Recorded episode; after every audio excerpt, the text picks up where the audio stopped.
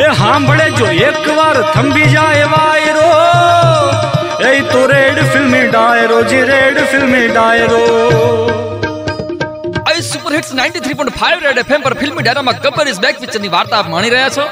વિલનની પાછળ ગબ્બર અને ગબ્બરની પાછળ પોલીસ એકબીજાને પકડા પકડીનો દોર હાલવા જઈ રહ્યો છે. ત્યારે બાપ કેવી આટા ઘૂંટી હરજાય છે. ભાઈ એ તમે સાંભળો વાર્તાના વિલન પાટીલે એની બર્થડે પાર્ટી રાખી હતી. પોલીસોને અંદાજો આવી ગયો કે પાટીલે સૌથી મોટો ભ્રષ્ટાચારી વ્યક્તિ છે ભાઈ. ગબ્બર અને વેલો મોડો આડે હાથી લેશે જ લેશે. અને એવું જ થયું છે વાર્તામાં.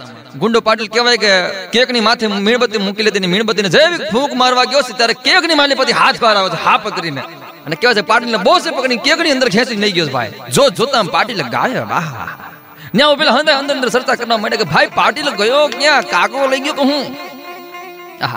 અને બીજી બાજુ કહેવાય છે કે નાના છોકરાઓના હાથમાંથી ચોકલેટ લઈ લીધી હોય બાળક કેમ ભોગ મૂકીને રડે?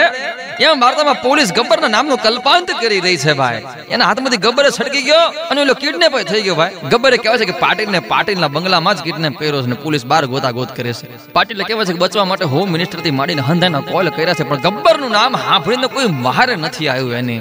ત્યારે કહેવાય છે ગબ્બરે પાસે આંગળીઓ વાળીને મુઠ્ઠી બનાવી છે.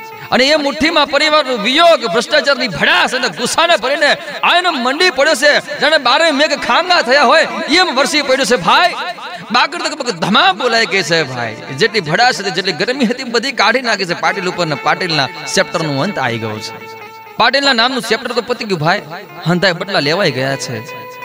એના જીવનનો એક ભાર હતો, એવું ઉતરી ગયો છે. ત્યારે ભાઈ, હવે ગબરે કયું પગલું ભર્યું છે? બાપ સાંભળશો ને તો હયું ધબકારો ચગી જાહે. એ સાંભળવા માટે લાગેલા રહેજો ફિલ્મ ડાયરા માથે. ગબ્બર ઇઝ બેક પિક્ચરની વાર્તાને મેલી પા on super hits 93.5 radio FM બસ આતે રહો.